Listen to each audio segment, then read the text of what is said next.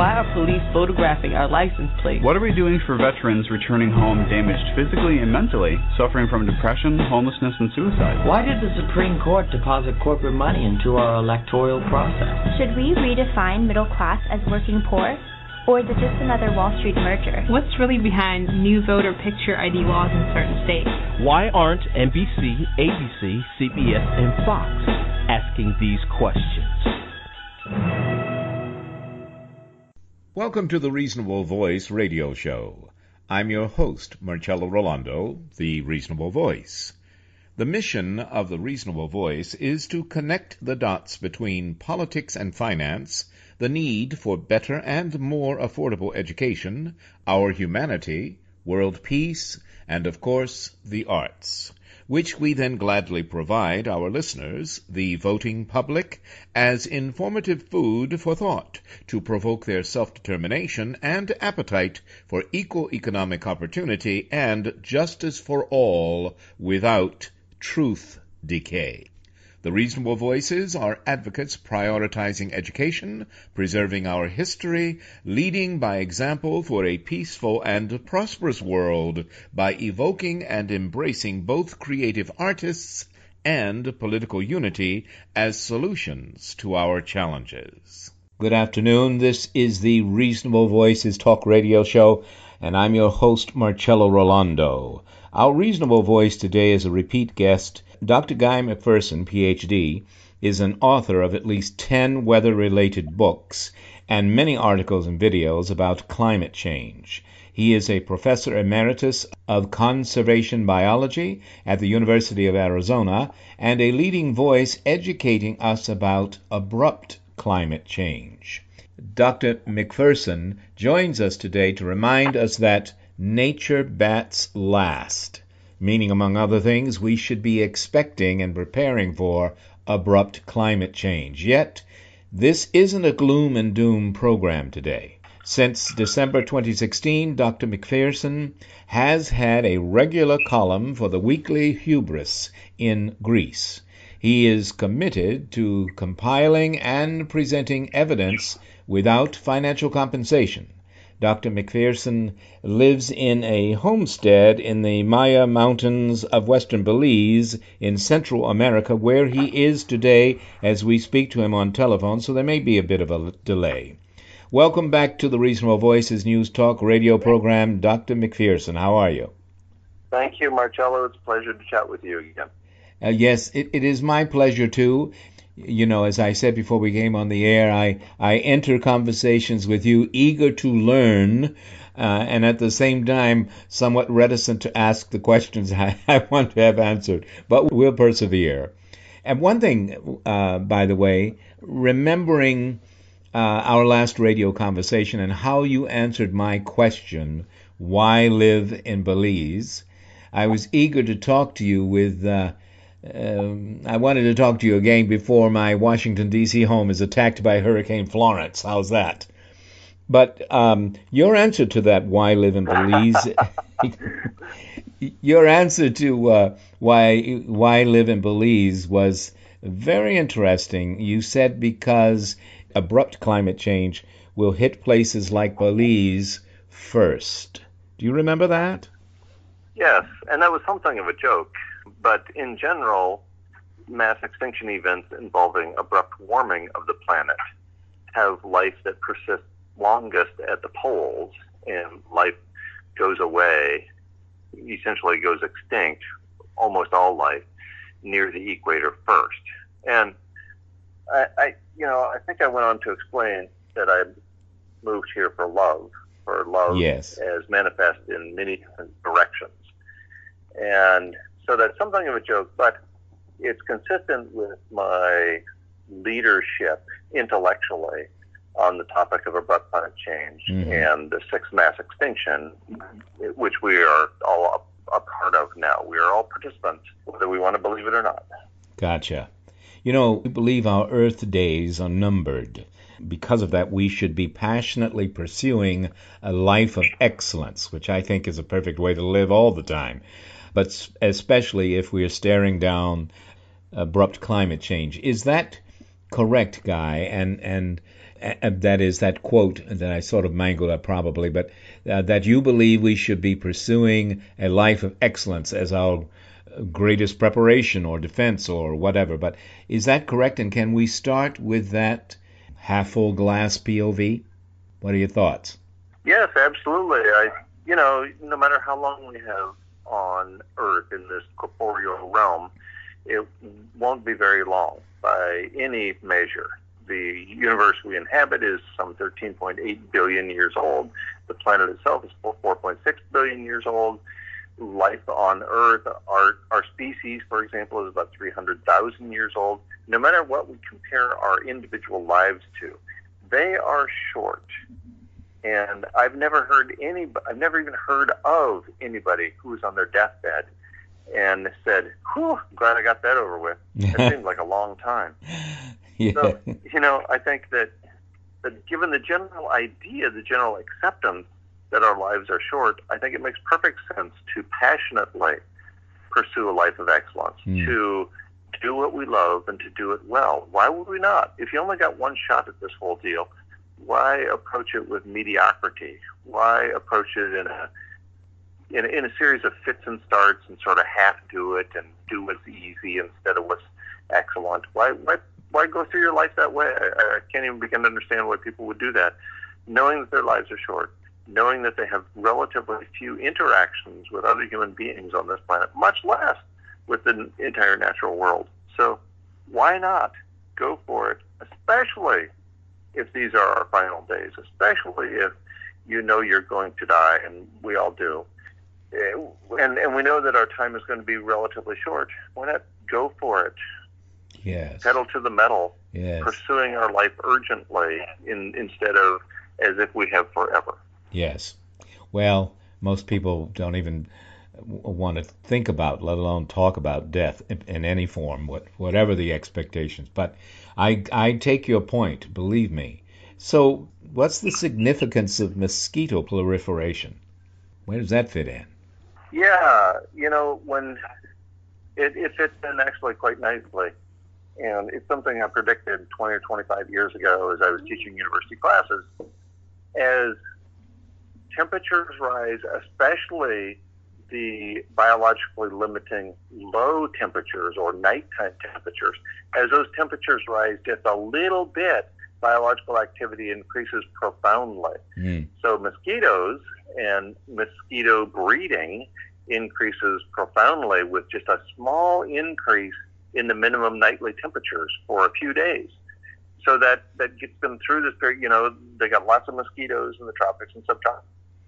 And in wintertime, you never see a mosquito. Hmm. So what we're looking at now is a slight increase in minimum temperatures, minimum nightly temperatures, that is already driving increased biological activity. And so we're seeing a lot more mosquito borne diseases as well as other insect borne diseases, like Lyme, for Mm. example. Yes. I had a doctor um, uh, on a, a few weeks ago talked about the increase of ticks and described how there are more of them. They're year round, even in the winter. They stand on a blade of grass, clinging to it with their hind legs, with their front legs ready to just hook us. I mean, nature, like you say, nature bats last. Make certain everyone understands what I'm saying. That's B A T S. Nature bats last. I took it from baseball when the home team bat last. Mm-hmm. and nature, the natural world, is the home team. We think we're in charge, but really we're just minor players. We're shoveling coal down in the in the engine room of the ship. We're not actually steering the thing. Hmm. Well put. What are the ramifications of, uh, I think, what you refer to as an ice free Arctic Ocean?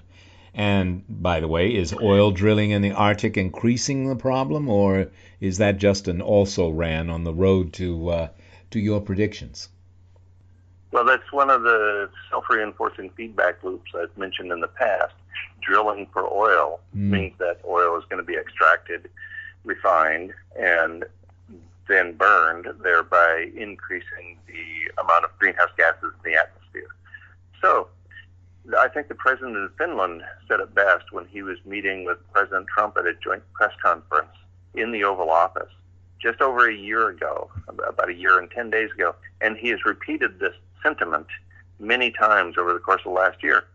He said at the at the time, just over a year a year ago, I quote, "If we lose the Arctic, we lose the globe. Mm. That's reality."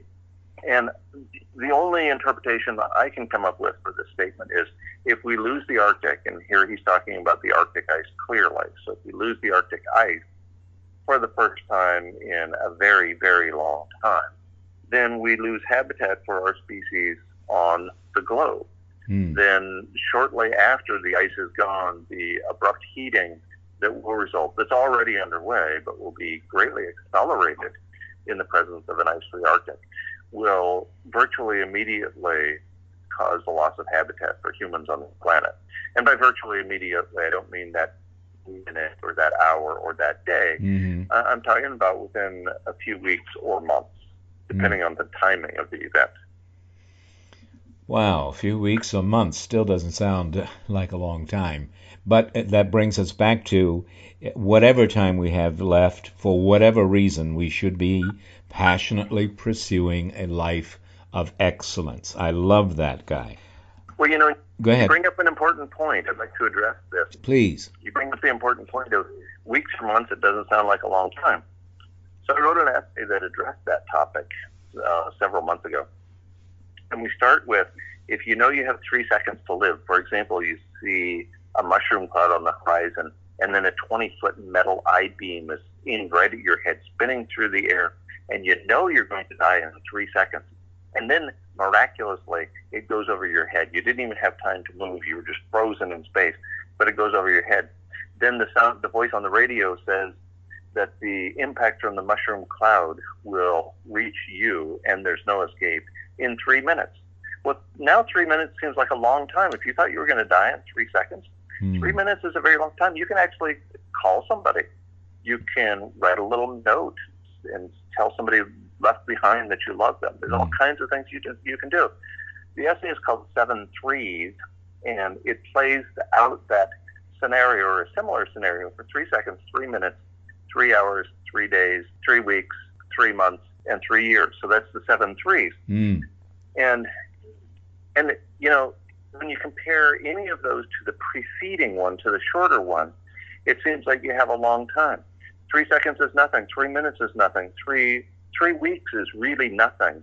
We think that's a very short time, but three weeks compared to three days yes. seems like forever. You can actually go see the, person or people you want to say goodbye to if you have three weeks. You can't. You probably can't do that in three days. Yes. And so it's it's sort of relative, and how we act in light of the very limited time we have left here on the planet, I think, is the best measure of our character. Do we have a week? Do we have a month? I don't know. You don't know your expiration date, and I don't either. But if we act with urgency as if the days matter, I think that's the best we can do. Yes, I agree. Before we go, even if we have to answer in our next segment, at least uh, start us on this. You uh, define for us your idea of an, an American empire. You mentioned President Trump a bit ago. How and when is it likely to collapse? And should that happen, what impact will it have on life on Earth, the collapse of the American empire? Well, I think it's likely in the not too distant future. Since 1929, there are very, very few periods as long as the current one there may not be any, but there certainly are very few without a serious stock market correction. Mm. So if the stock market correction comes, say, this fall, then and and it results in the in the loss of imperial status for the United States if the U.S. dollar goes away as the world's reserve currency, then what that does is it's a much more severe economic crash than we experienced during the global financial crisis 2008. Mm-hmm. It's been 10 years since that event. And I think you'd have to look pretty hard to find a period longer than seven years since 1929 without a major stock market correction. So, what would that do if if it reduced industrial activity and it almost certainly would. In fact, if industrial activity has been reduced by as little as 35% around the globe, that produces a, up to a 1 degree Celsius global average temperature rise in a matter of weeks. So a significant slowdown of the world economy, initially beginning with the United States economy, mm. would cause a very rapid global average temperature rise. And it's difficult for me to imagine a scenario in which plants and non-human animals could keep up with that very rapid rate of change. And when we can't grow food, when the plants don't keep up, when the trees die because of the significant rise in global average temperature, they go away. And when trees go away, we're not far behind. When honeybees go away, we're not far behind. Mm. So I think the consequences could be quite extreme in a very short period of time, a matter of weeks or months, certainly not years, because the every every plant on the planet is is uniquely suited to the place where it's found, with those soils and those mycorrhizae and those bacteria in the soils and that physical environment. You change that physical environment that much, one degree Celsius is a tremendous change, and that means that those plants simply do not survive. They cannot persist in light of a very rapid increase in temperature like that. Okay. Well, we're going to take a short break. We are talking to conservation biologist, PhD, Dr. Guy McPherson, and he is talking to us from the Maya Mountains of western Belize in Central America. Stay with us, there's more to learn. We'll be right back. Welcome to the Indie Film Minute. In 2006, an inconvenient truth told us that global warming was upon us, that it was caused by the actions of mankind, and that the consequences would be dire if we took no action. Ten years later, broad predictions have coalesced into horrific specifics, and climate change accelerates. Really? Who says so? Important, trustworthy people say so. Check out the eye-opening documentary, The Age of Consequences. These aren't our simultaneously lauded and vilified scientists talking, but important and thoughtful world leaders. Those who bear frontline burden. They must plan for our survival. One of the first countries to go underwater will be Bangladesh. This will be a flashpoint. Did you know there is already a fence surrounding the entire country for controlling the inevitable mass migration? Many of the biggest crises of our times, Syria, the Sudan, the failed Arab Spring, and others, are already tied to climate change. With shocking imagery driving their points home, the predictions of these world leaders are grounded in grim reality. We at the Indie Film Minute are not political animals. We only watch movies and bring your attention to the good ones. This one is a powerful eye opener. Watch it. You'll see. The Age of Consequences. Not in theaters. Discovery through rental. Welcome back to the Reasonable Voices Talk radio program today. Our reasonable voice is Dr. Guy McPherson, PhD. He is a conservation biology professor that is his background, that is his experience, that and his life mission, dare I suggest, is without financial compensation, is to wake us up to certain ramifications, and by doing so, not frighten us, but rather inspire us to make the most of our time on Earth. How's that, guys? That sort of cover it? That's perfect. Thank you. You're very kind. Oh, I I think it's very true. Guy was just defining uh, the American empire. I'm not going to get into a political thing, but certainly the collapse of the American empire is at least, I think, uh, prudent to accept the, the potential for that given our current political turmoil. Let's put it that way. House divided against itself, etc.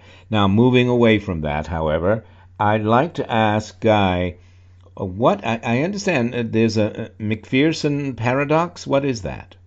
Ah, and this follows directly from that conversation about collapse of American empire and what consequences are. Consequences would be a reduction in global dimming. Industrial activity not only produces greenhouse gases that most of us are aware of, mm-hmm. and those greenhouse gases hold the heat close to the Earth once the sunlight gets through the atmosphere and warms the Earth. But at the same time, industrial activity warms the planet through the production of greenhouse gases. Industrial activity also cools the planet by producing aerosols, which go into the atmosphere and act as umbrellas, thereby preventing sunlight from even reaching the Earth's surface and therefore not allowing it to warm the Earth's surface. So a bunch of that incoming sunlight is actually reflected away, umbrella like, Hmm. by these aerosols that are produced through industrial activity. So the McPherson paradox is greenhouse gases produced through industrial activity warm the planet. And if we turn off industrial activity or even reduce it, what that does is increase the global average temperature of the planet even faster than those greenhouse gases do. That's the paradox. We're damned if you do, damned if you don't. That is a paradox. So, you have any ideas? I mean, Well, well, this is the problem with uh, reduction in industrial activity, which we know is that it's contributing oiling the air and dirtying the water and causing the erosion of soils into the ocean. And you know, you look at pretty much all industrial activity, and it looks like it's bad news. And much has been written about the untoward outcomes of industrial activity. And that's all well and good to point those things out. I've been doing it for years myself. But Hmm. then when you realize that industrialization has this cooling effect at the same time it has this warming effect, and the consequences for global average temperature rise, it just blows your mind because you can talk all day about people switching to squirrely light bulbs and electric cars and reducing their ecological footprint and on and on and on. But at the end of the day, for people who are promoting the collapse of industrial civilization, what you're promoting is the loss of habitat for human animals that much faster. And we won't even get into to the world's 450 and change nuclear power facilities hmm. when civilization collapses and no workers show up for their jobs. But it's not good news. Okay, and I know you you certainly discussed um, what happens when the habitat goes earlier, both uh, both suggested by the president of Finland, but also obviously your own research. I I guess well, I still come back to I'm not just trying to give you an unnecessary pat on the back, um, but we come back to, I believe, what is your overriding message, at least the one I got the last times we've talked with one another, and that is whatever time there is left, every day, every single day, every communication and relationship and event, we need to be passionately pursuing a life of excellence. What does that mean to you, uh, uh, by the way? Uh, I know what it means to me, but what does that mean to you, Guy? It took me a long time to come up with that catchphrase to go along with my blog. And what it means to me is passionately. First of all, let's look at the word passionately. Let's passionately pursue. Let's let's actively get out there and chase after it. Mm. Don't be passive. Let the world come to you.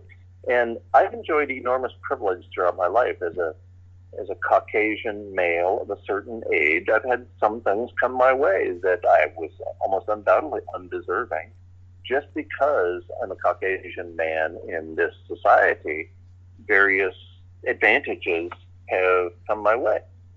Hmm. But I don't want to stop there. I want to passionately pursue. I want to look around and go after a life of excellence. And for me, a life of excellence means doing what I love and doing it well, not doing it poorly, not, you know, any every little thing in your life. And there are thousands throughout the course of a day Mm. thousands of little acts that you partake in. And you can do them halfway or you can do them well. If you, you know, if you're washing the dishes and you don't actually get them clean, then somebody else has got to do that later. Mhm. So why bother? Why don't you just go all the way? Why don't you wash the darn dishes when it's your turn? And and it carries over when you start practicing excellence in all these activities, whether it's cleaning up after yourself or preparing a meal or being compassionate, being kind to people, opening the doors in every way in this societal life. I think once you start practicing those behaviors, then it doesn't take long before you're unwilling to give up principle. Mm. You're going to pursue excellence out of principle, even if it doesn't make you money along the way, even if it doesn't improve your stature in the community. And I think that's important. I think that maintaining one's principles is far more important than maintaining one's paycheck or maintaining one's privilege or maintaining one's position in this society. So for me, that's what it's all about. It's about looking at those words carefully, at their definitions, at their etymology, and pursuing life as if it matters, as every as if every moment matters. Because if you act as if every moment matters, then pretty soon every moment will matter. Yes. How could you live better than that? Absolutely, I agree.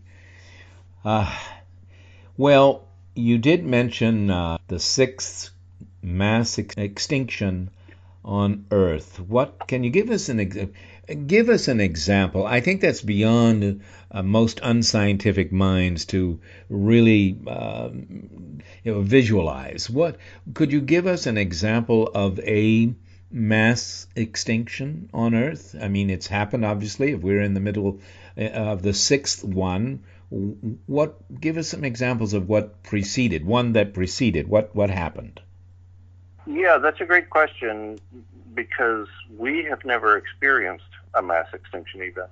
A mass extinction event by definition is one in which at least 50% of the species on earth go extinct. Wow. there's a mass extinction event. There have been there have been more than a dozen what what are called less less than mass extinction events minor extinction events uh, in which 25% or more of the species on the planet go extinct, but not 50% or more. Hmm. So we've only had five of these previously. We're in the midst of the sixth. The first one was 439 million years ago, the Ordovician Silurian extinction event. And 364 million years ago, the late Devonian extinction. And then the, the Great Dying, the Permian Triassic boundary that occurred some 252 million years ago. That one accounted for more than 90% of the species on the planet going extinct, and more than 95% of the terrestrial species, of the, of the land based species, going extinct in a relatively short period of time. And then the, the fifth, the one before this one, is the Cretaceous Paleogene extinction event. It was about 65 million years ago.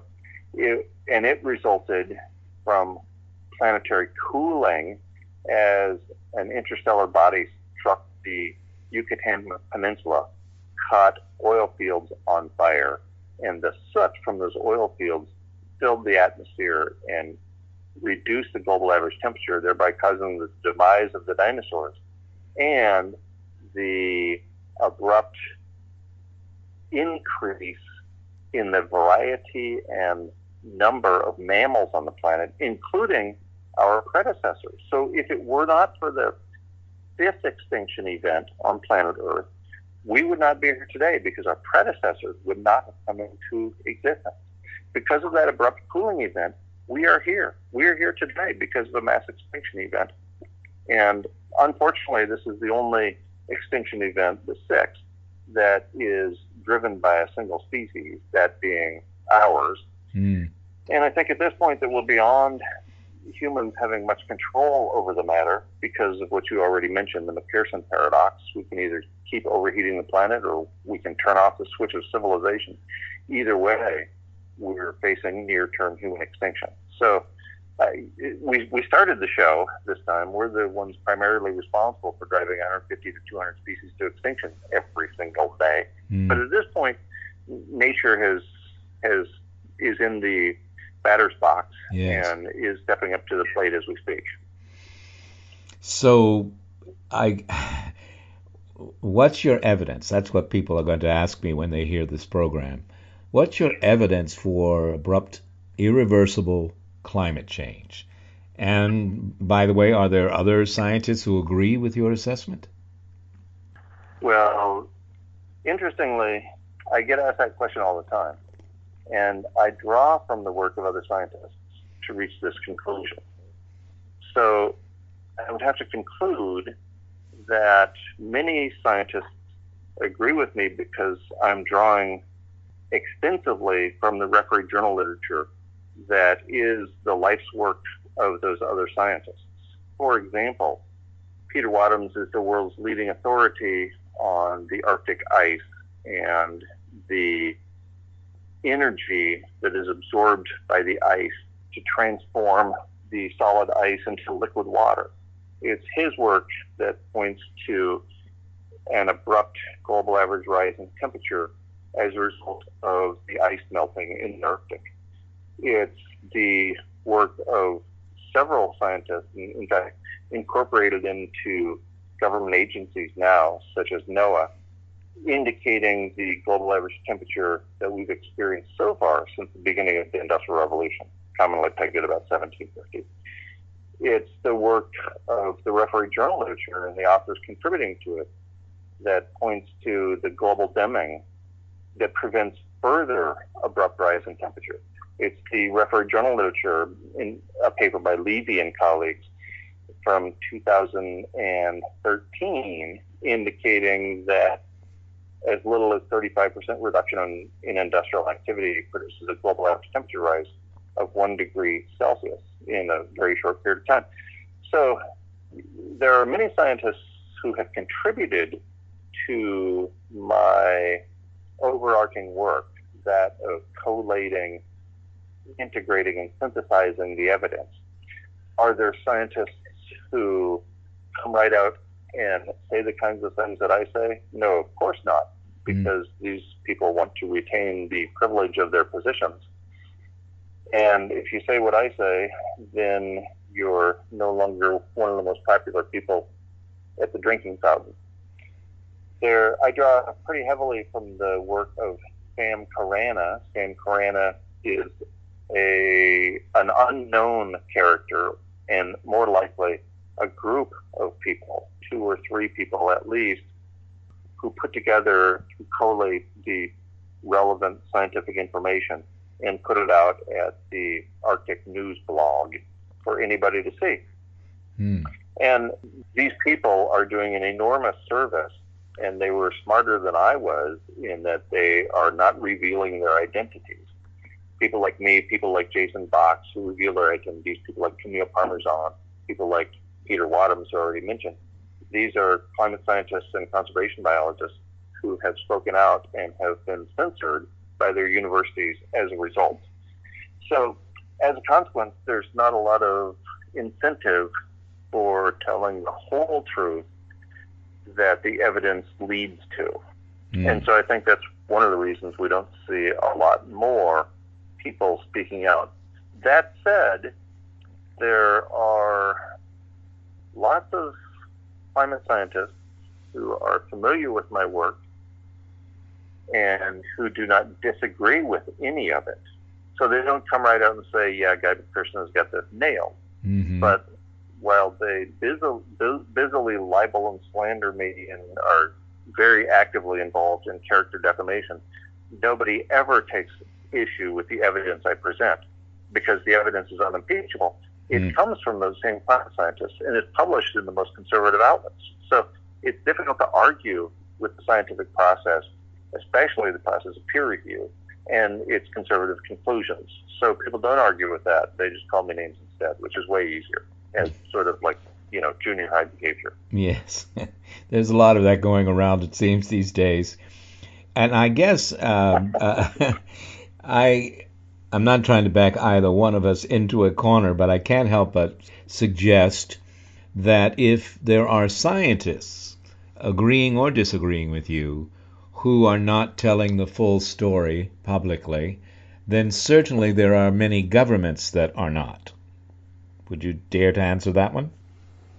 Absolutely. There's uh, again, I don't see any government agencies or personnel coming out and disagreeing with the evidence I present. Mm-hmm. I, you know, there, there are lots of individuals in governments who won't answer questions when they're asked who dodge the questions, who change the subject, and so on. But again, the evidence is is out there in the public domain, readily available for anybody who wants to track it down. And I don't see anybody in governments or in the scientific community who are saying Guy McPherson is wrong because he cites this literature and this literature and this literature, and we know now that those pieces of evidence are incorrect. They have been they've been corrected by this piece of evidence and this piece of evidence and this paper that was in the Proceedings of the National Academy of Sciences. I don't see any of that going Mm. on. Mm-hmm. So that leads me to conclude that since nobody is taking issue, issue with the evidence, that the evidence must be correct. Yes. That, that I'm actually not cherry picking the information. I'm just collating the existing evidence into a format that makes it easy to understand, not just for the scientific community, but for the what we might call the lay public, uh, people who do not have a PhD in any scientific realm, who Mhm. have not been teaching courses in climate change. You know, the, the, the so-called man and woman on the street who are just trying to get through their day every day Yes. and they have to rely upon the voices of others to figure out how to go forward. So it sounds like they're shooting the messenger, not the message. Uh, okay. Uh, You know, that's an age-old, age-old technique, isn't it? yes. Yes, it is. stories where people have presented the evidence, have just handed the note that's bad news, and that messenger gets shot almost immediately. So, of course, that's happening. Yes.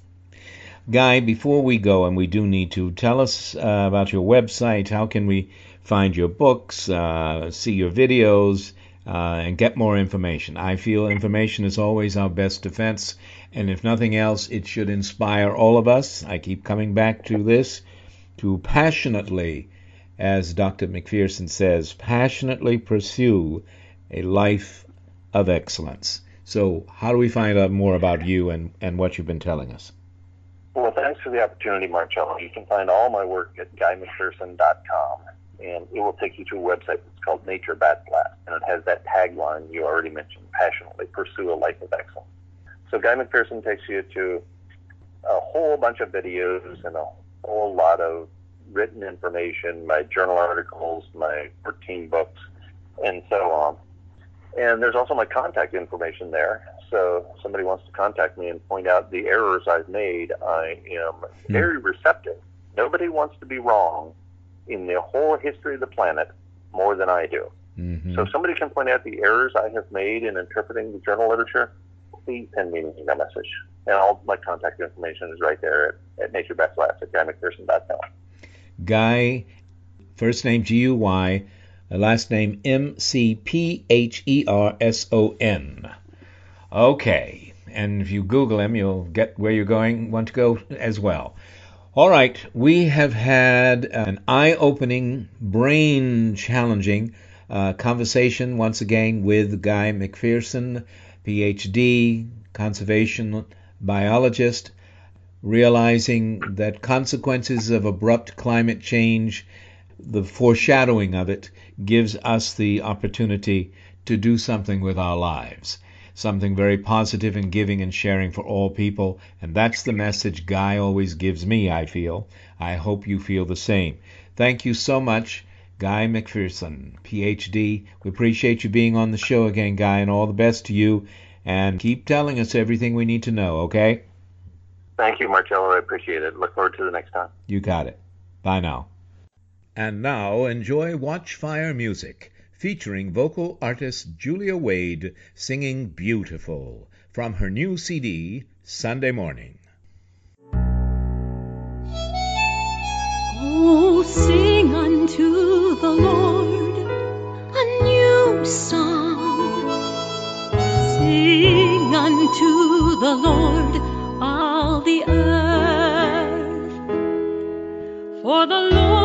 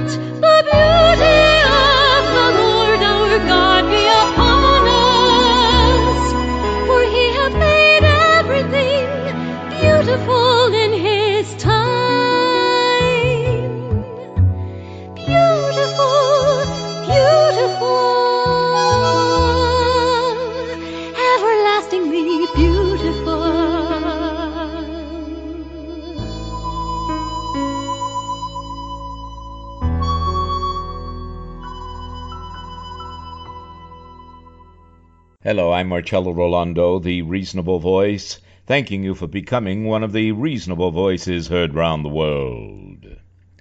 Will we choke on Trump Pence ashes or revive and breathe free? Hurricane Florence is real. Trump Pence administration, false. But both are equally dangerous while we continue to chase media led distractions from the truth that sets us free. The New York Times op ed seems more a plea for forgiving accomplices after the fact than reassurance. Either way, it exposes our stability deficit, lack of judgment, and reckless, misplaced hero worship. Our choice is confirmed by a veteran of Fourth Estate journalism, experienced in co defeating a criminal POTUS.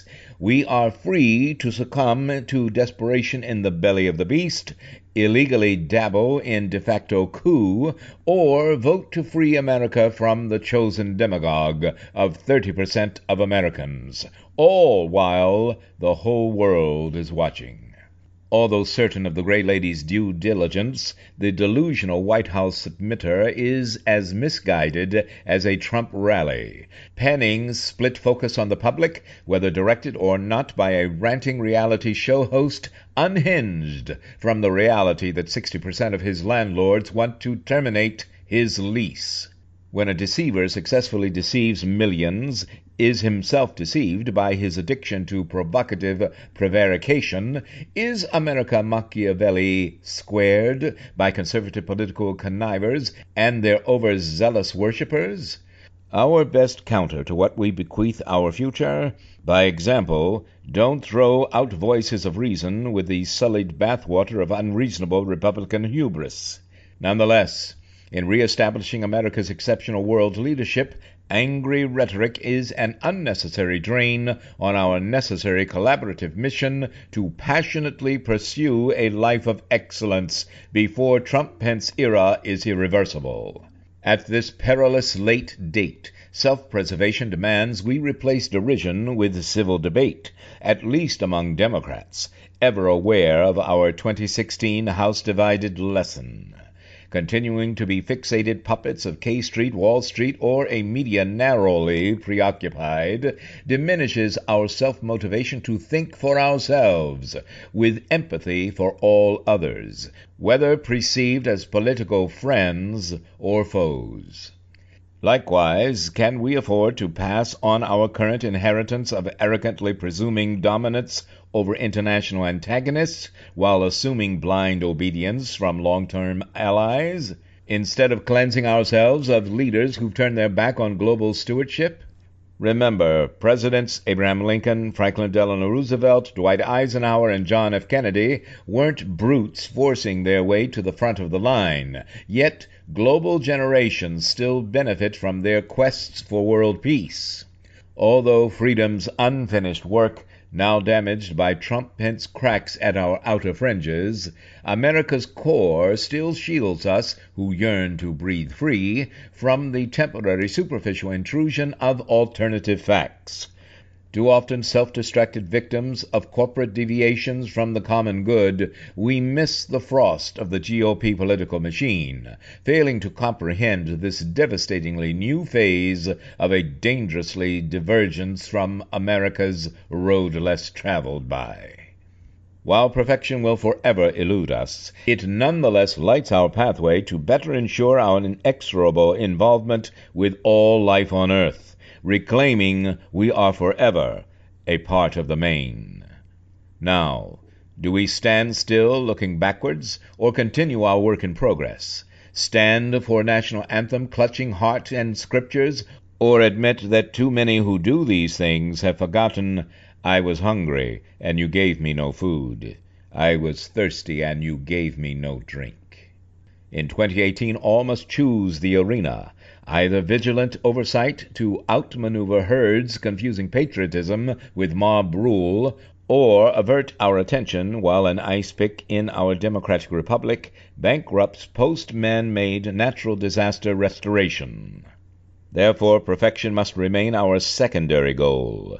But better can eradicate Citizens United, eradicate a Congress withholding funds needed to protect our electoral system, eradicate gerrymandered districts and red mapping. Listen, prioritizing immediate individual concerns is understandable, but choosing to ignore, as many are ignored, our need to elect leaders who embrace our natural progression forward into diversity denies any collective emancipation. We must be clear. Consistent, prosperous jobs, paychecks, and rising minimum wages are less likely to be perfect without our doing better at equality for women, LBGTQ, people of color, 9 11 families, and first responders, and our children who deserve better, not being sacrificed on the altar of perfect. On November 6th, let's be better, like Luck, Wisconsin benefactor. Dennis Friends Foundation, Jeffrey Owens, and Tyler Perry. And remember, Tuesday, 6 November 2018, is the day we save the life of America, if we can keep it. Thank you, and join us. Become one of the reasonable voices heard round the world. Thank you for continuing to listen to, support, and share the Reasonable Voice Blog Talk Radio with family and friends, especially online. We enjoy hearing from you, and in response, yes, we are now accepting new company and business advertisers and welcoming organizations seeking to be one of our sponsors. So please do continue to email us at thereasonablevoice at gmail.com. However, if you prefer to simply make a donation, your donations are greatly appreciated and can be made through PayPal by clicking on the donate button found at the top of the homepage of the Reasonable Voice voice.com website. Thank you for joining us today to make every day as reasonable as possible. We hope you will download and share our downloadable podcasts. I'm Marcello Rollando, the Reasonable Voice, hoping you will become one of the reasonable voices heard round the world.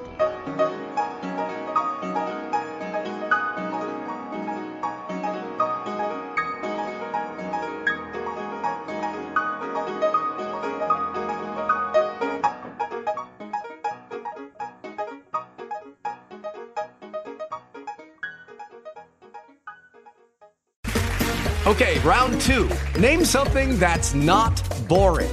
A laundry? Ooh, a book club. Computer solitaire, huh?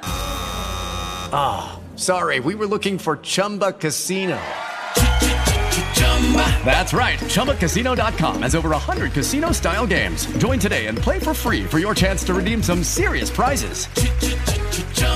ChumbaCasino.com. No purchase necessary. Full prohibited by law. 18 plus terms and conditions apply. See website for details.